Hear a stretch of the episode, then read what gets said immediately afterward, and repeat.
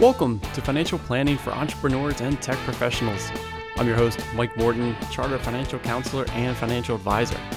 As we approach Independence Day, I'm reminded of financial freedom the ability to choose how to spend your resources of time, money, energy. Matt and I discuss what it means to be financially independent and ways to get there. I trust you will have a fantastic 4th of July weekend with friends and family. Enjoy the show. I'm Matt Robison. I'm joined as always by Mike Morton of Morton Financial Advice. Mike, how are you today? Doing well, Matt. How are you? I'm great because we're approaching the 4th of July.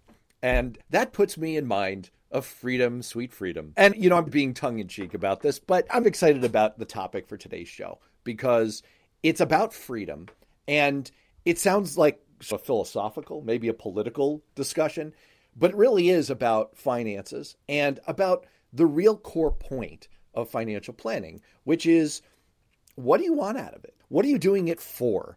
It's a much deeper question about what are your goals in life? And I think that's interesting. And it actually gets to, I've known you for a long time. One of the things you do really well as a financial planner, as a financial advisor for your clients is help people think about what are you trying to do and what does having financial assets mean to you and how do you get there? So that's what I want to talk about today freedom, financial freedom. So, what is financial freedom? yeah. No, it's great. I liked how you set that up, Matt, because everybody has individual goals about where they want their life to go and unfold and how they want to live. And until you know those things about yourself, about your family, or exploring them with a financial advisor or with others, until you know those, you don't know what you're aiming. So, how can you possibly create a path towards success until you know what you're aiming for?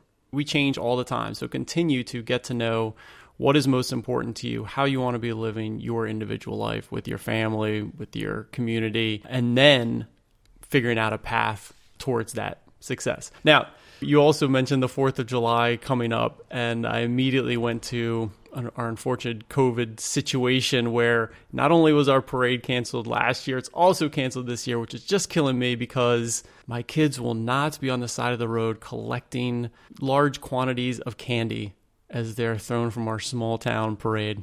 So, listen, I got to ask you a question about this. I know this is a sidetrack, but what the hell with this whole throwing candy at children? From we spend 364 days a year saying, do not pick up food from the ground and do not take candy from strangers. And then on the 4th of July, it's like, no, take this candy that is being hurled at you by strangers, pick it up from the ground and eat it. This makes no sense to me. Can you explain? Of course, I can't explain that. Yeah, yeah. I'll tell you what else doesn't make sense, though. Just getting back to our topic for a second it, it does seem a little bit like a Hitchhiker's Guide to the Galaxy type thing, where we all go looking when we think about finances. It's here's the answer. It's 42. Okay, but what was the question from the beginning? We think that the answer is we want more money. That's not actually totally true for most people. It seems like an airy fairy thing to talk about, but you and I have talked about this. When you sit down with a client, trying to understand what people really want, what their real goals are, really matters for the strategy that you set. Now, look, we all have basic financial goals. Of course, it's a privilege to not have to simply worry about am I going to get enough food on the table? Am I going to have a roof over my head? Am I going to be able to educate my children? Uh, of course, those are the core of everything. But if you have goals beyond that, which all people do, they can be very different. My kids asked last night, asked my wife, where did we get the furniture in this room? And it's like, that's a hand me down. My dad made that. And it turns out that our goals do not include having nice furniture. It's not something that matters to us one bit. It matters a heck of a lot to other people. That's important to them. Great. So, anyway, this is a really core, important question and an important starting point for a financial discussion. So, the first context that people think about this in, I think, is retirement. But is it just about retirement? Is it just about how do you want to live the end of your life? So it's a great point that you make, Matt, around we think we just want to have the most money possible, more money. But we know that once you reach a certain level of income, that more money does not bring more happiness. And if you truly think about how you want to live your life, the components of your life that are important to you. It's to bring joy and happiness into your life, whether that's serving others in your community, your family, whether that's doing certain activities that bring you a lot of joy. That's what is most important to everybody. To figure out what those things are, there's a process for trying to do that consistently, trying to figure that out. It's part of financial planning process, trying to figure out those goals. But remember that all of our resources, not just money, but time, energy, money, the human capital, all those resources combine together to enjoy your life. So money is simply trading one set of resource for another. And so the simplest one is like you said retirement. Well, if I can save enough money, then I can trade having to work every day from 9 to 5 to using the money to not have to work. So money is a mechanism for trading off time. In this case, it's a big, hey, I worked for 40 years, nine to five, and now for the next 20 or 30 years, I don't have to work at all. So that's just one way of thinking about it. But you can think about it in micro doses as well. Everything's a trade off of time and money and energy. And so that's where first we try to find the goals, like being financially free. And we'll talk a little bit more about that because, of course, that's on everybody's mind. But it's really all these different resources you have and spending them in the right way that you're living your best life. Let's get into just a little bit of the financial nitty gritty. I, I, could just picture people listening and saying, okay, I agree. Makes a lot of sense. I, I feel the same way.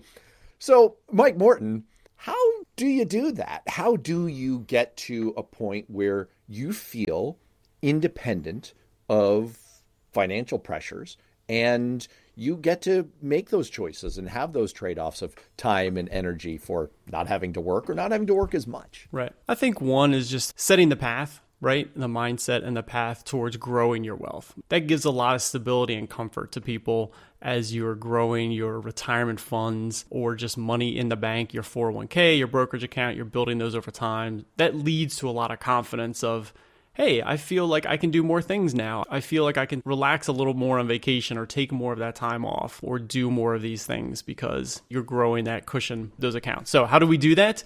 Consistently save and invest. It's simple, not always easy. But if you're a young person or even middle career, if you can try to save, I always say 15% of your gross income 15% of your gross income is being saved in 401ks, IRAs, brokerage accounts, and invested for the future, then you're going to be great, especially if you can start that early. All right. So, any young people that are tuning in, if you're below 15% savings, just come up with a plan over the next one year, five years to grow your percent savings. You're currently saving nothing or you're saving 5%. Grow it to 15% over time. You can use raises to do that, or you can just year in and year out consistently save 1% more, save 1% more. Try to target that 10 to 15%. And if you can do that consistently year in and year out, that's going to be a really great start. And you're going to be in good shape.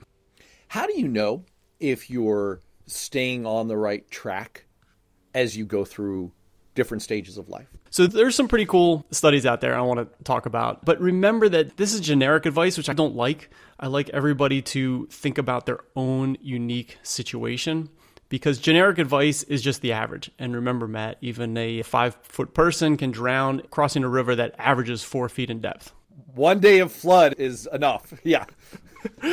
because averages and everything, we have to. We take the population of the US and say, on average, here's your medium home price. And it, and it means nothing to you. Your house could be half that or two, three times that, depending on your situation. So everybody's situation is very unique. Now, that being said, let's talk about some numbers.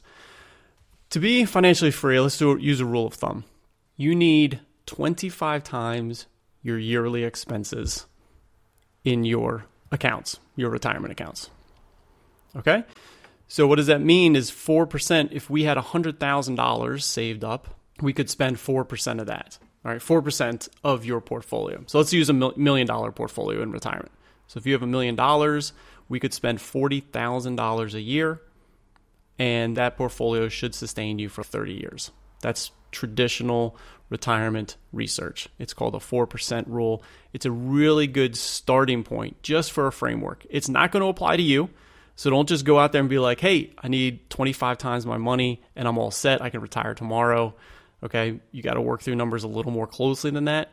But for people that are in their 20s, 30s, 40s, 50s, like it's a good thing to think about. Hey, I need about 25 times my yearly expenses. Now, Social Security, of course, comes in there as well. So I'm not saying your yearly expenses might be higher than 40,000 and you've got 1 million, but you have Social Security and other stuff. That's a good starting point. So if we know we need 25 times our yearly expenses in terms of our overall portfolio, how do we build that over time? Hey, Matt, I'm, I'm 29 years old right now. How much should I have? Right?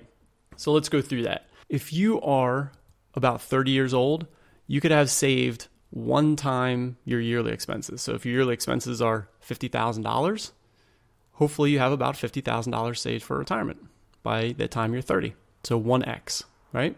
Then 10 years later, by the time you're 40, you hopefully have about 4x.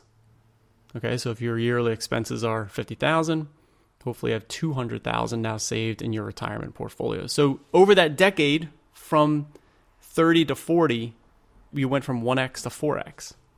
Okay? But now compounding is going to start kicking in. So by the time you're 50, it should be about 10x and 55, only 5 years later, should be 12, 13x.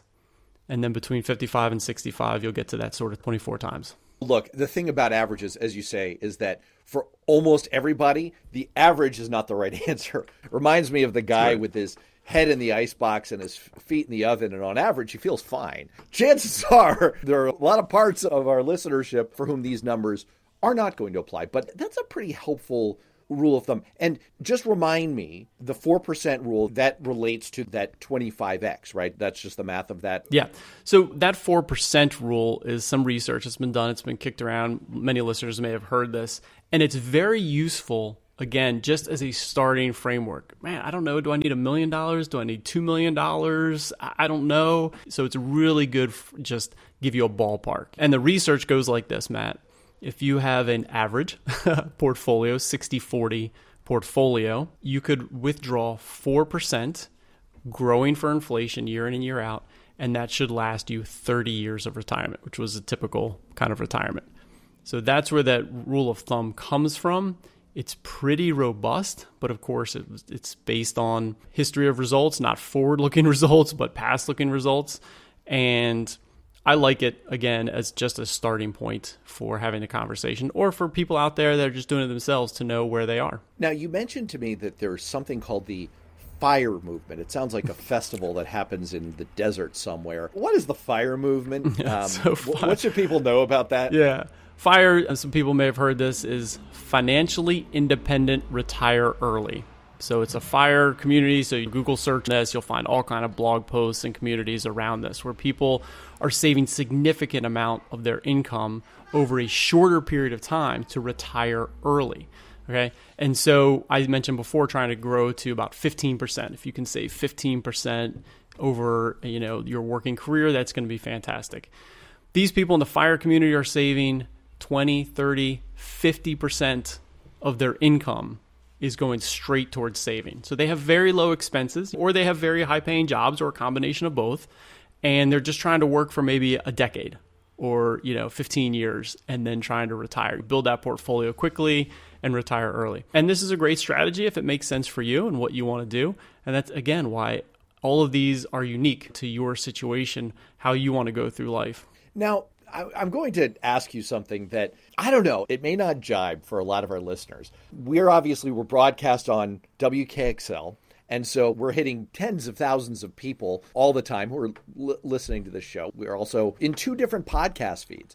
I assume that people who are going out of their way to listen to this show on radio or podcast are people who are into this topic. The idea of thinking about saving, investing, maybe they're into this fire idea. I'm very unusual in in the sense that I actually don't like to think about all this. For me, financial freedom means freedom of not having to worry about finances. We talked before about the fact that for most people, look, 80% of Americans live paycheck to paycheck. So for most people, this is about hitting the necessities of life and trying to just have enough left over, hopefully, to start to build up a little bit and to have that security for later. What I want to do, if I have an additional dollar of income, is I want to put it away in a way that I don't think about it. I want to touch it as little as possible. I don't want to sift through lots of different investment opportunities. I don't want to look at different funds. I don't want to check my portfolio. I don't want to do those things because for me, financial freedom means freedom to not stress about finances. That, that's a great place to reach, and I'd like to reach it before retirement. So, with so many choices out there, and, and so many of them being pretty good choices, how do you handle that? What do you do to achieve the freedom of not having to stress about all this? Right. That's one of the areas actually where financial advisors can be very helpful is for exactly that because there's overwhelming number of choices and people come to me all the time with Mike I just want to make sure I'm doing the right choices literally that's what they walk in like I just want to be sure I'm making smart choices you know, from tax planning investment strategies whatever it is, all those things. Having someone alongside to comfort you to say, oh, yeah, this is great. Do these four things and um, set it and forget it, and you'll be fine. That can be really comforting to have someone there. So that's one thing. The other is to recognize that it's not that complicated. Okay. So here's what you can do, Matt, is like I said, save 15% of your gross income for the future, put it in a low cost portfolio, uh, put it in the US, total US stock market. You'll be fine uh, if that's as far as you wanted to go. Automate as much as possible. Automate your savings. Your 401k is automatically taken out. Save into your individual retirement accounts, your brokerage, or whatever it is. Make it automatic and have it invested automatically, and you'll be in good shape. And that's what it comes down to. But I understand the concern is because the news and the industry is making you fearful, right? So that you think you have to move things around and do things. And it's just not the case. You can stick with some pretty simple strategies and you'll be successful. You mentioned earlier that there's good research. We actually were exposed to it early in our academic lives on the fact that too many choices is actually overwhelming. It's not something that leads to greater happiness, greater satisfaction. We think that it does. We think that being presented with 15 different kinds of mustard in the grocery store, it's, oh, I get to choose exactly what I want. For most people, it's now I'm stressed about this because yep. I'm going to mess, I'm going to get Dijon. I really, I'm not going to like it. And you get worried about it. And that is the way I feel when it comes to, hey, I've got this option uh, of an index fund. That's good. It's low fee. I like that. There's an option over here where they'll time it to my retirement age. Maybe that makes sense. But wait a second. If I do that, what about when the stock market goes haywire for a year like it did over the last year? It sounds like what you're saying is there's a short list. If you want to be on the path to financial freedom, around Independence Day, there's a checklist of basic things you could do. So, one of them is you could talk to a financial advisor. You could talk to them once, you could check in with them every six months. That would take care of it. You can make sure that you're saving 15% of your gross income. That would be another easy check mark. And you can make sure that your money is in broad, low fee index funds. Is that sort of the right checklist? Is there anything else that people should be doing that's an easy layup that takes away this conundrum of choice. Yeah. No, I think that's a great list, Matt. I mean, I always start with saving is about 80% of the game. So you have to do the savings. Otherwise, you don't have an opportunity to invest for the future. Even if you save and put it under your mattress, that's better than not saving. Yeah, absolutely. it goes without saying almost. So you have to do that savings. And that's why I really target that 15% of your gross income. Because if you can do that, man, you're already on your way. All right. And then you also mentioned the target date fund. And I really like target date funds. And in your 401k, we should limit investments. There should only be some. And target date funds are fantastic. You can just put all your money into that, you know, 2040 fund, that 2050 fund. And again, you'll do just fine. Now, recognize there's always the fear of missing out. You know, news is created so that you will read headlines and tune in and read again tomorrow. That's why they're there. And so you've got to try to recognize that mentally and say, okay, but I'm okay because I'm, I'm saving my 15%. It's automatically invested. And there you go, move on to uh, more important things in life.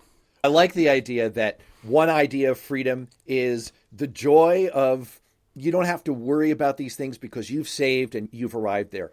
Another form of freedom is the joy of missing out, not the fear of missing out, the joy of missing out on. I don't have to deal with all these little details because I know I've done the big important things. Mike Morton, thanks for all the fantastic financial advice and happy 4th of July. Same to you. Thanks, Matt. Thanks for joining us on Financial Planning for Entrepreneurs. If you like what you heard, please subscribe to and rate the podcast on Apple iTunes, Google Play, Spotify, or wherever you get your podcasts. You can connect with me at LinkedIn or mortonfinancialadvice.com. I'd love to get your feedback. If you have a comment or question, please email me at financialplanningpod at gmail.com. Until next time, thanks for tuning in. This recording is for informational purposes only and should not be considered for investment advice. Opinions expressed as are of the date of recording. Such opinions are subject to change. We do not guarantee the accuracy or completeness of the data presented here.